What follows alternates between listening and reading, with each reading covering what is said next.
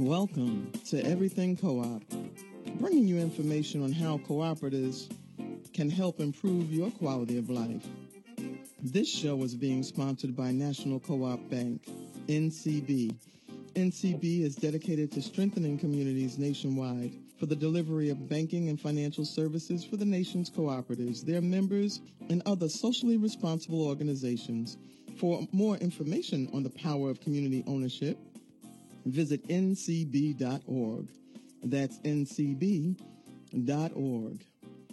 And now, today, we will interview one of the 2015 Hall of Fame inductees, Daniel T. Kelly. Daniel T. Kelly is the former chairman of the board and president of Growmark. He's the owner and operator of Kelly Farms, a diversified corn and soybean operation in Normal, mm-hmm. Illinois. He's an authentic leader and champion of cooperative development who has spent more than three decades serving the cooperative sector. Mr. Kelly's roots in the cooperative movement began in 1970 when, as a full time farmer, he joined his local cooperative, Evergreen FS. He later served as president of the organization from 1985 to 2008. And in 1980, Kelly shouldered efforts to reform the farm credit banks, creating a foundation for success that the farm credit system is actually realizing today. He's currently on the board of Nationwide Mutual Insurance Company, CoBank, and Illinois Agricultural Leadership Foundation, which he chairs. Welcome, Daniel Kelly. Good morning. Great to be with you today. Certainly great to be with you as well. I was pleased to meet you at the the Hall of Fame dinner when you received the wonderful honor of being inducted into the Co-op Hall of Fame. So congratulations on that accomplishment. Well, thank you very much. It was indeed an honor, and uh, as I said that evening, I, while I'm honored, it is really an honor to hopefully to the organizations that I've been involved with for over 40 years.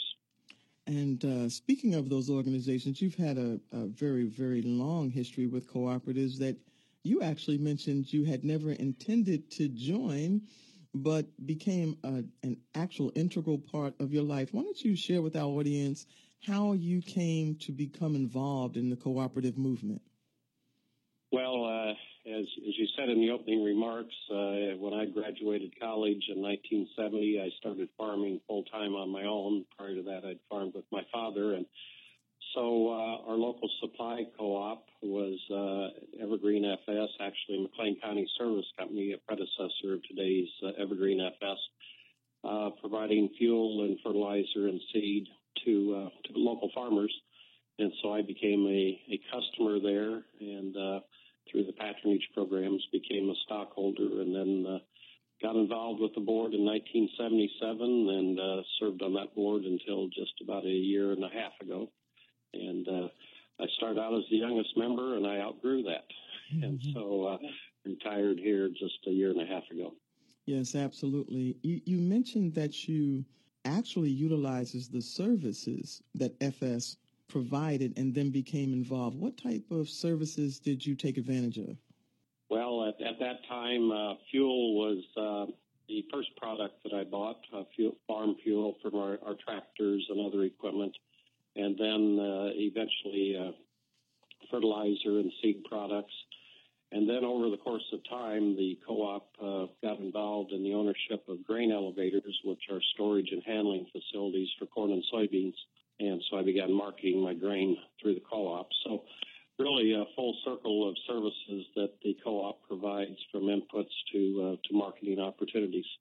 Now, after realizing the benefits of being a part of a co op, I understand that actually, uh, when we had the economic downturn, you actually turned to co ops again in the banking arena. So you have utilized cooperatives to solve problems. If, if Vernon was here, he would say a cooperative can be any business. And generally, a cooperative is solving a problem. So tell us a little bit about the aspect of cooperatives in which it solves problems and has been beneficial to you and how you translated uh, that benefit into banking? Well, um, the, the co-ops and the mutual organization that I'm involved with all were created to solve a problem. In the case of the FS system, it was uh, back in the 1920s. Farmers were had new technology available called the tractor that was replacing horses.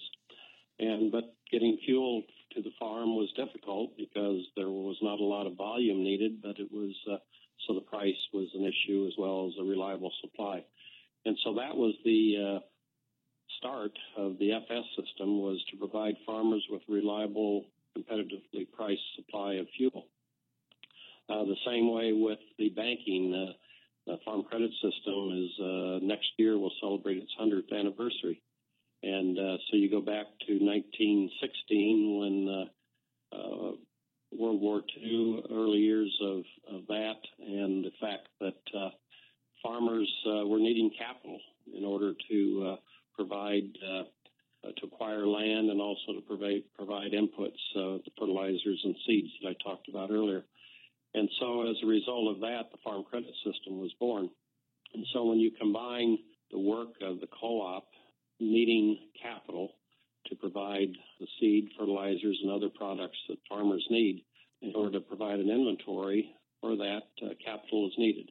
And so the cooperative system, uh, the FS system, and the CoBank uh, cooperative farm credit system are tied very closely together in terms of providing capital to uh, co-ops and then on to the farmers that uh, raise the crops.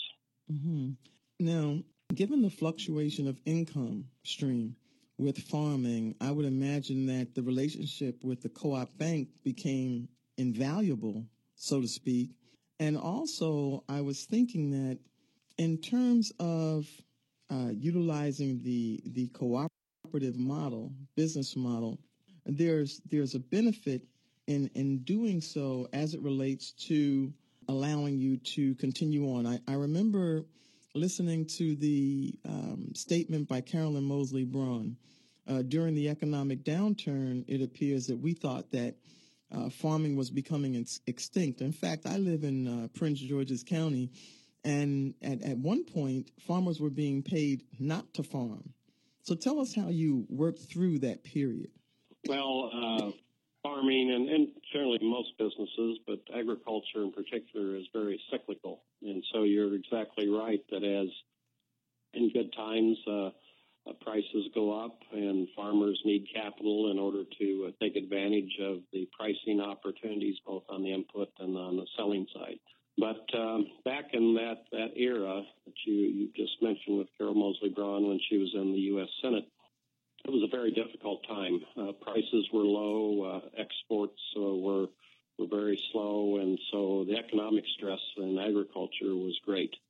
Uh, land prices dropped dramatically, and so the farm credit system uh, was uh, under a lot of stress as well because they had lend, loan money to producers and and landowners that the, the collateral for that had actually declined uh, during the, the late late 70s, actually early 80s, into the mid 80s, and so uh, there was a, a, real concern that agriculture, uh, as we knew it, was going to uh, no longer exist. But uh, through the stability and the strength of the farm credit system, and actually uh, producers and directors and management people within the system working with the U.S. Congress, were able to put some stability into agriculture.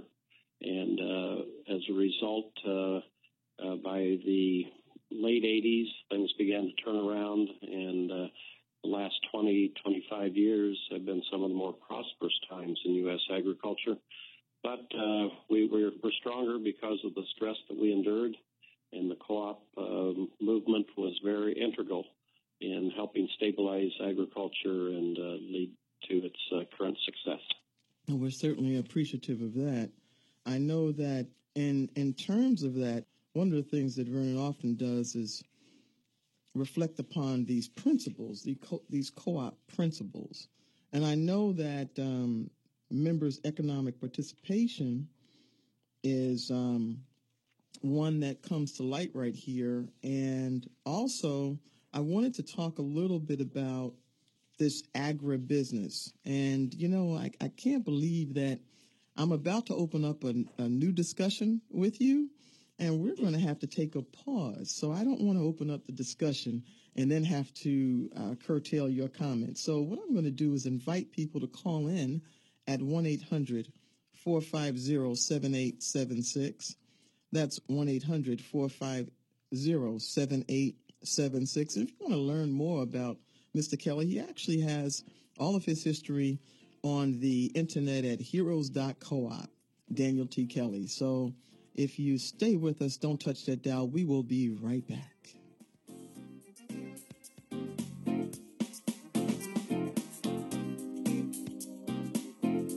Fourteen fifty WOL.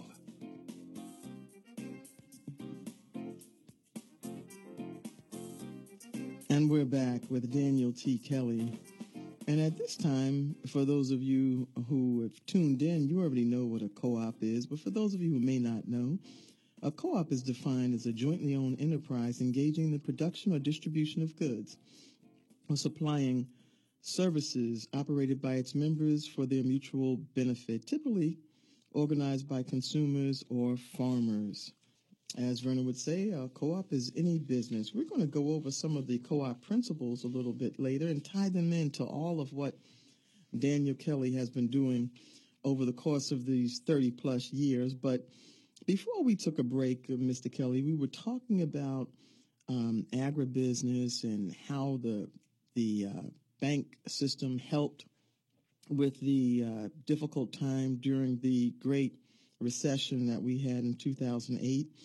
And I, am noticing and looking in your background that AgriVisor, a grain and livestock marketing analysis and brokerage service, was initiated during your tenure, and it, it proved to be rather beneficial.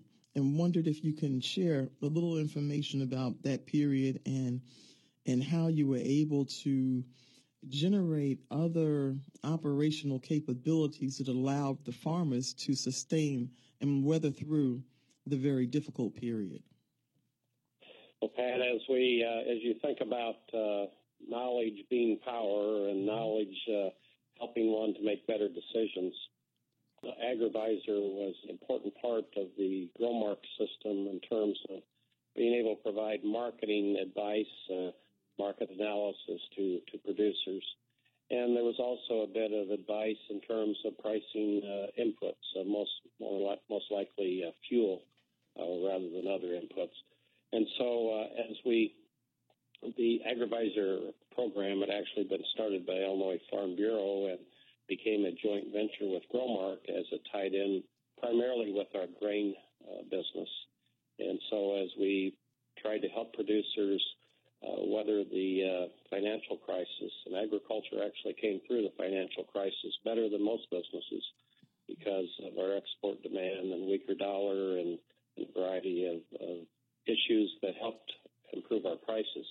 But being able to take advantage of those prices and and not only for today's market but for futures market is what uh, AgriVisor was helpful in doing and help farmers to uh, to lock in some profitable prices and be able to sustain themselves while other businesses were struggling. Yes, uh, my core business is actually marketing. So, and, and it's really interesting that you said information is, is power because the theme of this particular radio station is that information is power. so that's it. we're tied closely together. That's yeah, great.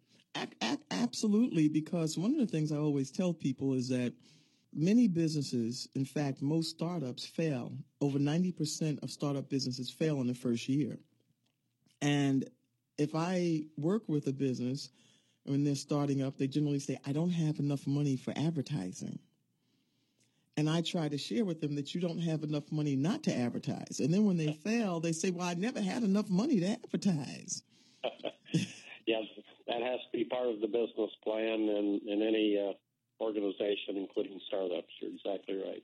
Now, you know, you speak about how integral a part that AgriVisor became to growing the business and helping the business make it through that difficult period, um, it actually takes me to the point of how big GrowMark became because uh, Growmark is one of the biggest um, companies in the cooperative world, and I understand that you all were able to give back quite a bit in terms of uh, monies to your to your co-op cooperative uh, community. Tell us a little bit about Growmark and how all of that unfolded. Well, uh, when I uh, first joined the board of Growmark in 1995, uh, it was a very diversified cooperative. And we run the feed business, livestock business, grains, and other supplies, as I mentioned. And, and um, actually, we're having a bit of a struggle in terms of profitability, and that if we're not profitable, being able to pass back uh, some of our profitability to our members as one of the co-op principles was it was very difficult, if not impossible. And so, in uh, late 1998, 99, uh, we decided that with the management, and I don't want to take nearly uh, take all the credit for this. I was there and I was part of the decision making, but there were many others involved. We restructured our business and uh, concentrated on the things that we thought we were best at, that being the supply, fertilizer, seed, and fuel businesses, as well as the grain business. And as a result of that, uh, then we uh, we made a decision that uh, we were going to need to grow, and so we acquired a couple of businesses uh, uh, on the East Coast and uh, Pennsylvania and uh, New York and and uh, Delaware.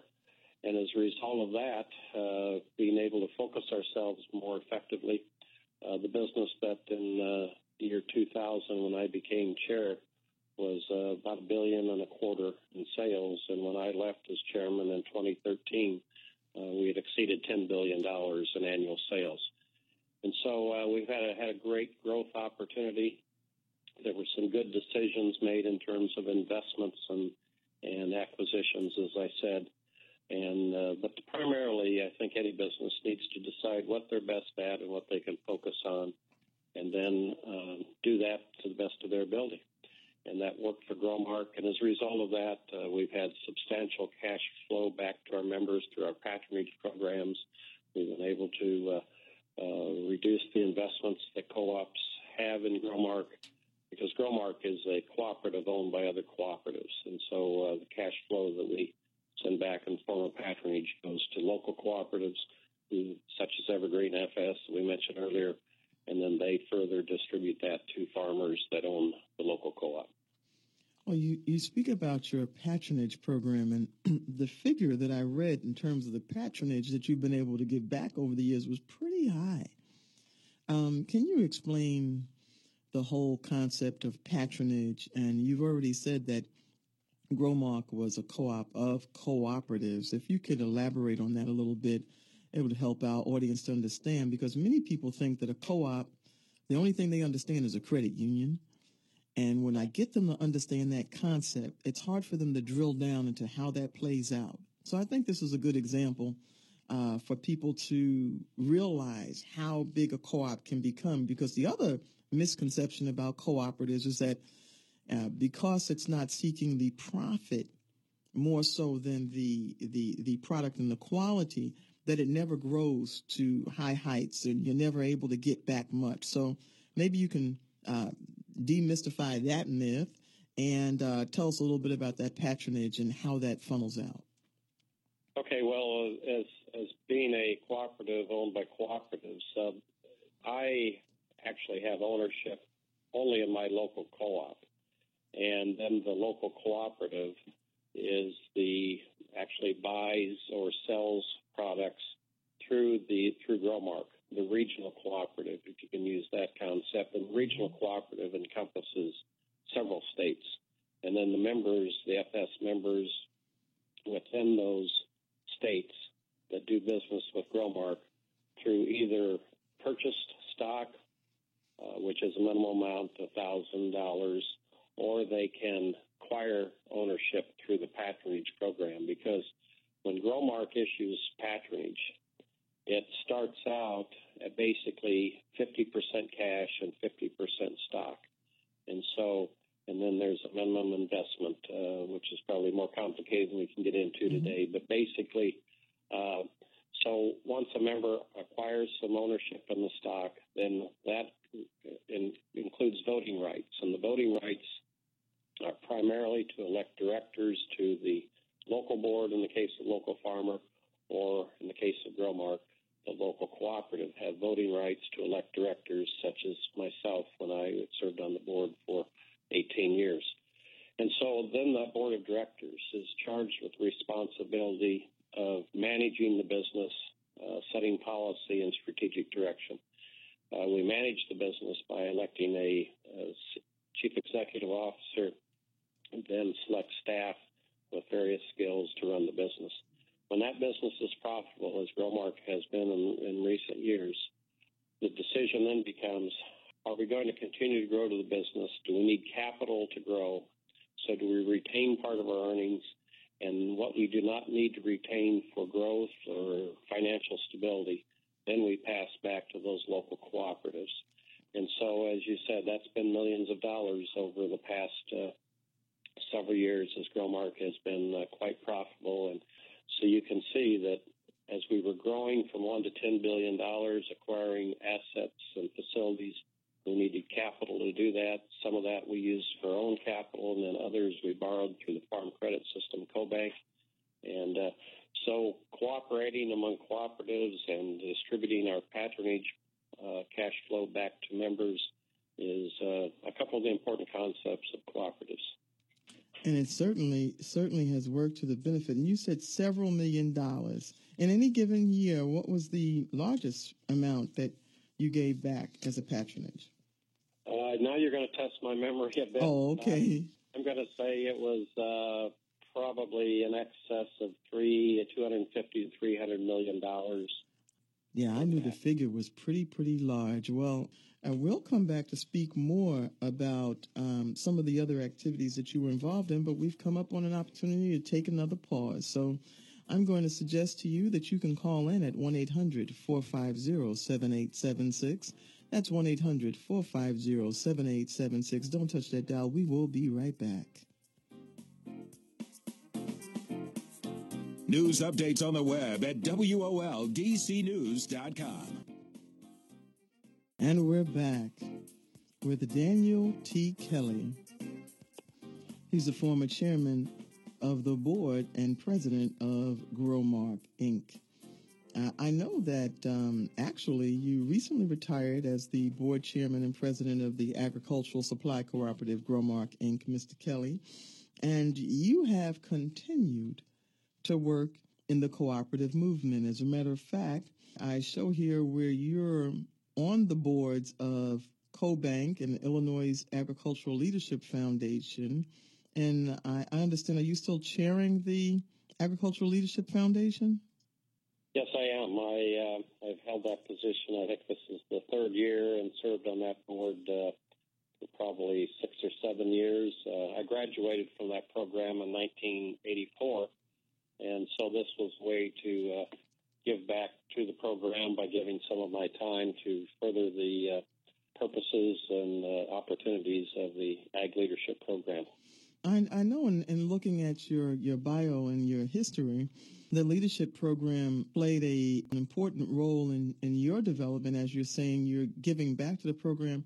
If you could share a little bit about the program, the validity of the program, it might help our audience to understand more about the Agricultural Leadership Foundation because it's proven to be integral to many people's lives. Well, it certainly has. Uh, we've had people that have gone through the program that have served in the Illinois Department of Agriculture, uh, the American Soybean Association, the uh, Corn Growers, Farm Bureau, uh, a variety of organizations. The purpose of the program is to provide opportunities for uh, people from the age of 25 to 49 to develop their leadership skills. And as a result of developing those leadership skills become involved in various agricultural and community organizations and also be better prepared to speak on the issues that uh, affect agriculture, whether they be local zoning issues or congressional uh, issues uh, such as farm bills. And so, as a result of that, uh, each year, every other year, I should say, we uh, prepare 30 individuals to that have had some leadership experience, so whether it be on a local school board or a local farm bureau or an FS company, maybe an agribusiness, and then uh, provide an opportunity over the course of two years with probably I think there's 12 or 13 seminars during that period of time that most of them are three days. We do have a national trip to D.C. that takes a, a week and then an international trip that takes most of two weeks to, uh, again, expand their thinking, expand their knowledge.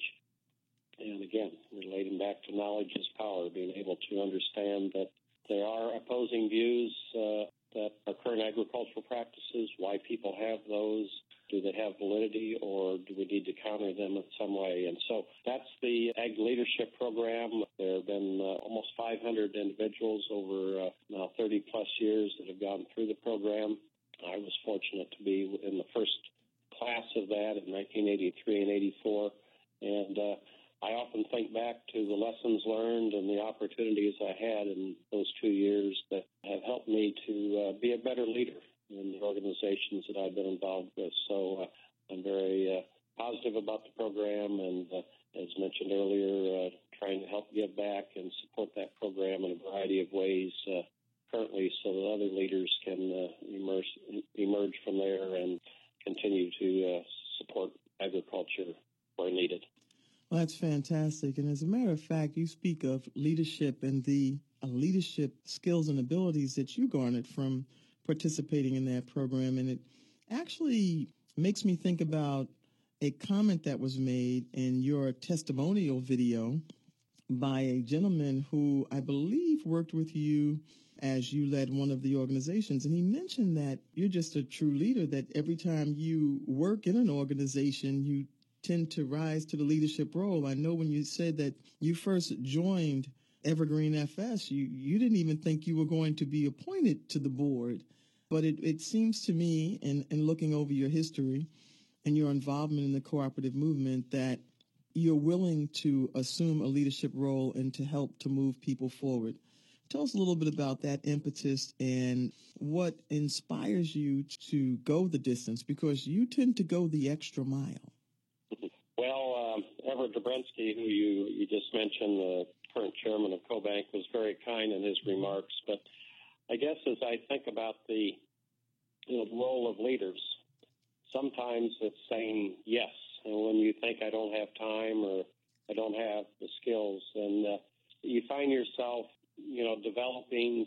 Sometimes leaders, uh, until they're put to the test, don't realize they're leaders. And so I think getting involved and, and committing to a cause, committing to a purpose, and then uh, sometimes it's a matter of timing, and sometimes it's a matter of opportunity. But uh, I also think that uh, you do need to have a certain desire to lead in order to be a leader. Mm-hmm. Uh, you have to have the support, obviously, of your team, whether that's a board of directors or uh, any type of team you have to have those that are a leader by himself is not a leader. Leaders have to have people that support them and believe in them. And so having credibility and having uh, high standards, having the ability to uh, articulate your message are important qualities of leaders. I've, I honed those a bit in 83 and 84. And again, every uh, every speech that I've given or every decision that I've made, uh, I'm better off after I've done that when I get ready to make the next speech or the next decision. And so it's an on the job training uh, always. Uh, continuing education is important no matter uh, how, uh, how young or how old you are. And staying in tune with what's going on and staying abreast of issues. And, but again, a leader could be a lonely position uh, at times, but uh, if you don't, you definitely need the support of, of your team behind you to uh, to make your your leadership effective. Oh, absolutely, you do it so well. You know what's what's really interesting in looking at the history of all that you've done I was working with a person whom I'll mention at this time as opposed to the end of the program. I thank Sandy for going through all the necessary steps to make this interview possible. And I really appreciate uh, all the help that she's given. But one of the things she kept saying to me as we were planning your your appearance here today is that you still have to get to the farm. Are you still running a farm? Oh yes, I am. I, uh, in fact, uh, when we uh, are done with the interview here, I found uh, a bit of missing corn. Uh, operator error, my error in terms of uh, getting had a, a few rows of corn that didn't get planted correctly, and so I'm going to go out and do that after this interview, and hopefully I'm done planting for the year. But I do. I, I work with my brothers and and my nephew and my son on uh, corn and soybean acres here. Uh, in central Illinois. We're located two hours south of Chicago, uh, between Chicago and St. Louis, so two and a half hours from St. Louis north, and right in the center of Illinois. And yeah, I, I've done that since, uh, as we said earlier, 1970, and continue to do that. Eventually, my son will take over the operation, so he's working with us in the process. But uh, I uh, also want to thank Sandy too. Uh, uh, getting this uh, coordinated to match everyone's schedule. Uh, uh, she did a great job of putting this together, and uh, she and the folks at Nationwide have been very supportive in my uh, my efforts, both at the Hall of Fame and throughout the years I've served on that board as well. That's fantastic. Yes, you you mentioned um, your sons are entering the business, and I know you received a degree, I believe, in agriculture. And when you first went to work with your brothers, did you ever think that you would end up here? You know, uh, no, there was no grand plan. I, uh, my only goal in 1970 was to rent some acreage and was successful in that with a uh, neighbor lady whose husband had passed away and and she was renting her farm out and uh, her tenant uh, had uh, changed, uh, uh, took on some other acreage and so she was looking for someone to farm her land and so I rented that and uh, when I got married in 1971, and uh, uh, my my total goal was to be a successful farmer, and didn't have any uh, aspirations to be on a co-op board or be on any board for that matter.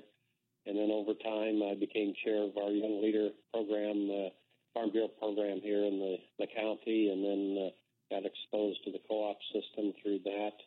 And uh, then uh, was nominated for the board, was elected to the board, and now every step of the way, I've, I've thought, uh, you know, this is it. I'm not going to do any more, and uh, it's been an interesting, uh, I guess, 40, 45 years of uh, of involvement, not only with production agriculture, but with the various cooperatives, mutual organizations, and it's taken me to uh, places I never dreamed about or never thought about in terms of uh, opportunities for myself and my family. And uh, so it's been enjoyable. There's been challenging days, but overall, uh, you, you forget the tough times and you remember the good times that we had.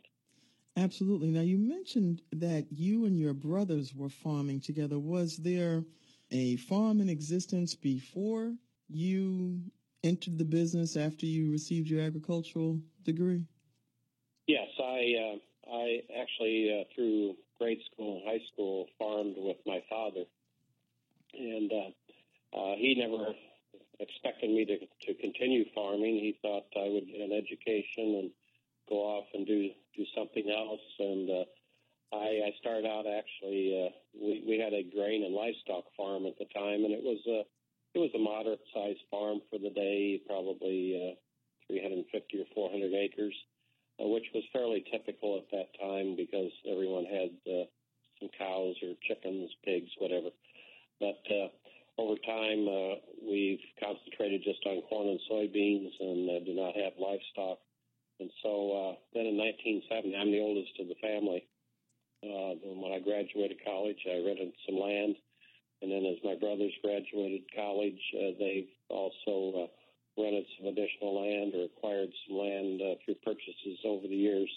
And so as a result, uh, we run about 3,500 acres today, and uh, we're in the, like I said, I I'm, I'm in the early stages of a transition to to my son taking over, and so uh, he'll be the uh, fifth generation that's run uh, part of this acreage, uh, and uh, and that's that's again typical that farmers uh, pass their operations on generation to generation, if, if at all possible.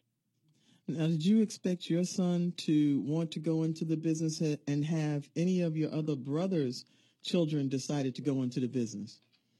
I have a nephew that's uh, just started in the business, but uh, no, my son actually uh, has a degree in uh, criminal justice, and he worked in the uh, uh, juvenile probation programs for a few years, and uh, uh, currently he is a 911 dispatcher for our local police and fire department on a part-time basis. Uh, he uh, did that full-time for a while, and then as his children uh, became more active in athletics and school activities, uh, he was looking maybe not to be quite so committed to a schedule or even an overtime schedule as those are seven by 24 operations, obviously. Mm-hmm. And, and I was quite involved at that time in the cooperative activities that we've discussed. And so I was needing some help on the farm, and he was looking for an opportunity to get back to the farm. And so he's been back now five years on a full time basis on the farm and continues to work part time as a 911 dispatcher. And uh, we have two daughters who are all are both here in town as well, here locally. One works for an insurance company, another works at a high school, and uh, so our family's all here close by. And uh, I moved three times, and I'm a mile from home. So that's unusual too. Oh, that's that's actually wonderful. You know, um, you have a extreme commitment to community service, and we're going to take our final break, and we're going to come back and talk about your involvement with Nationwide and your commitment to service and giving back. So if you can stay with us, we'll invite our audience to call you at 1 800 450 7876. That's 1 800 450 7876. Don't touch that dial. We will be right back. And we're back. And you have one final opportunity to call in to speak with Mr. Kelly. You can dial in at 1 800 450 7876. That's 1 800 450 7876. And of course, I had saved your current involvement for the last segment, Mr. Kelly. And um, I, I realized in, in looking at many of the things that you've done in the course of your your career, uh, one of the things that is very, very consistent is your desire and your um, commitment to giving back to the community. So I, I want to give you an opportunity to tell a little bit about, you know, that commitment that you have and some of the things that you've been able to do. Well, I uh, I think some of the best leaders are those that are servant leaders, and so as a result of uh, appreciation for what I've been given and appreciation for what uh, our family's been given, it's uh, it's important that we uh, we give back in some way, and everyone has their different, you know, it's a matter of time, treasure, talent in many cases, and not everyone has the treasury that's able to uh, give back to the community in that way.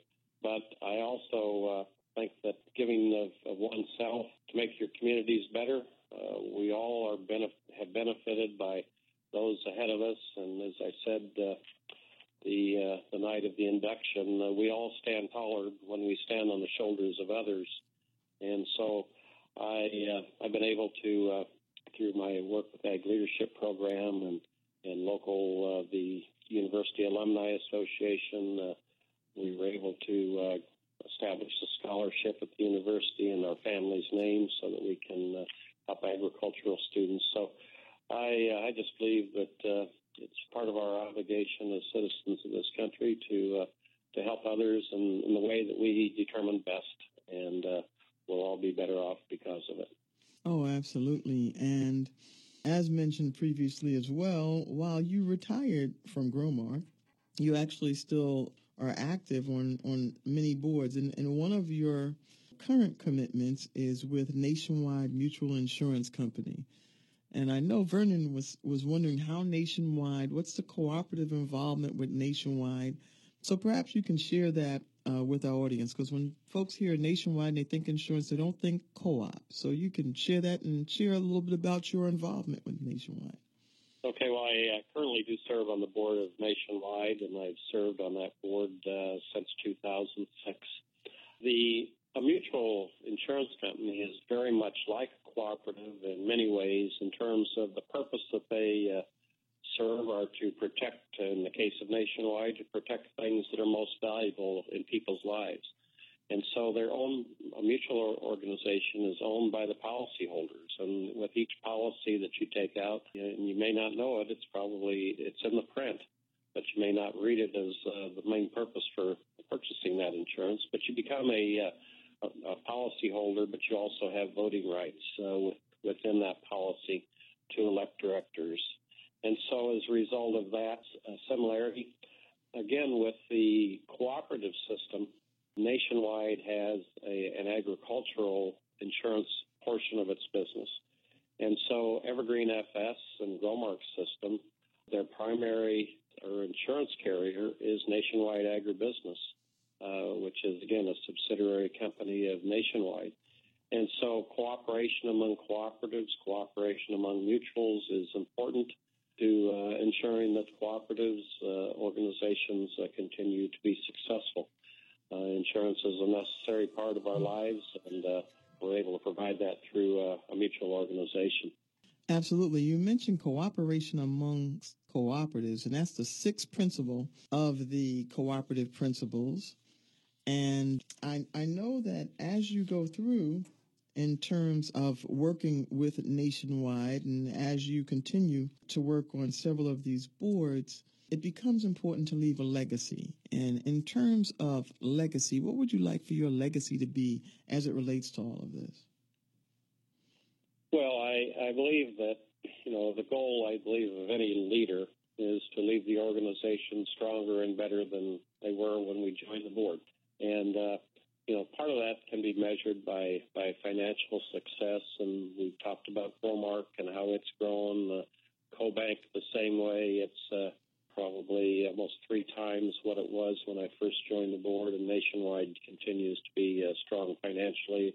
And my local co-op uh, too has expanded from one county to five, and and uh, has uh, had great success. So financial success is part of it, but it's really coming back to are the members better off because they're part of the cooperative?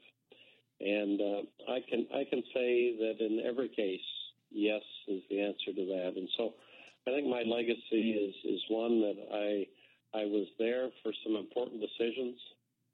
I participated in the discussion, and as a result of the decision by the board of directors and management working as a team, the members have been uh, uh, their their lives have been improved because of the decisions that were made while I was there and I had a small part in those discussions, but hopefully uh, I was on the, the right side of the issues as discussions were held.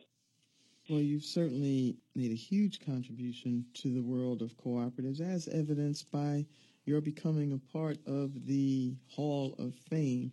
And what's next for you? Well, I would think uh, some days I think slowing down is uh, is uh, a good thing.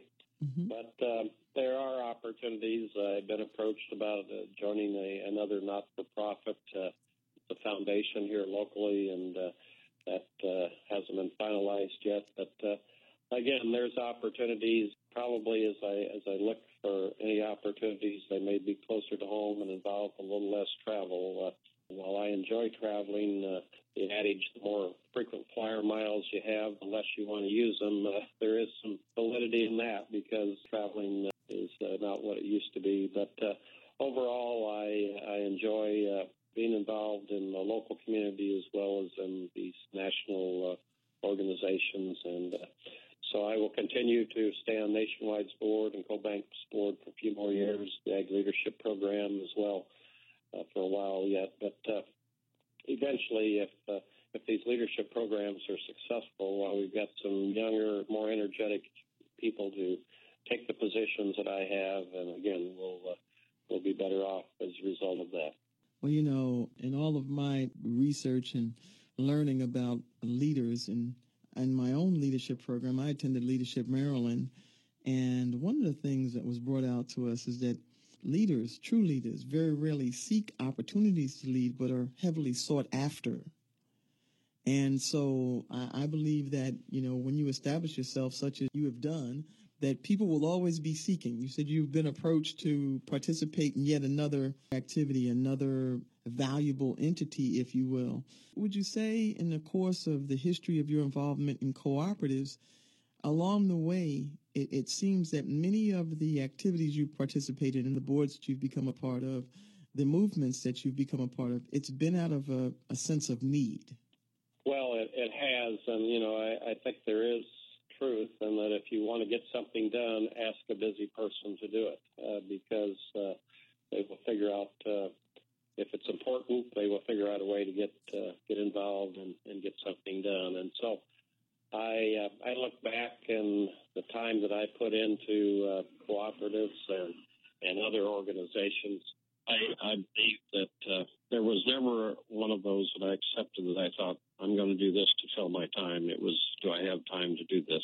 And so, as a result of that, uh, I think uh, there will always be uh, a need for people to be involved. And uh, I think if you find a cause that's worthy, saying yes, and then if you say yes, make sure that you're saying yes with a commitment to take the time and put in the effort necessary to uh, fulfill your responsibility.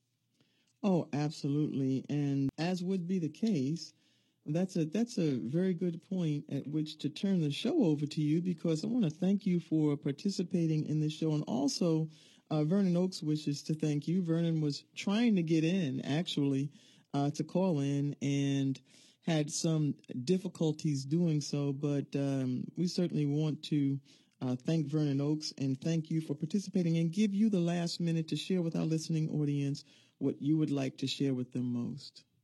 Well, thank you for the opportunity. As I said 45 years ago, I never looked at uh, cooperatives as uh, something I was going to be involved with. And uh, what I found is that uh, the reason, probably part of the reason for success, is people found strengths in me that I didn't know I had. And so uh, my typing teacher in high school uh, nominated me for a local Rotary Club recognition, and my ag teacher in high school encouraged me to apply for a state farmer degree, which I received. And so I guess as I think about uh, wrapping up here, uh, my adage is to, uh, as the one minute manager, the book One Minute Manager said, find people doing something right and you will serve them well. We can all be critics, but if you find someone doing something right, uh, tap them on the shoulder, pat them on the back. You and they will be better served.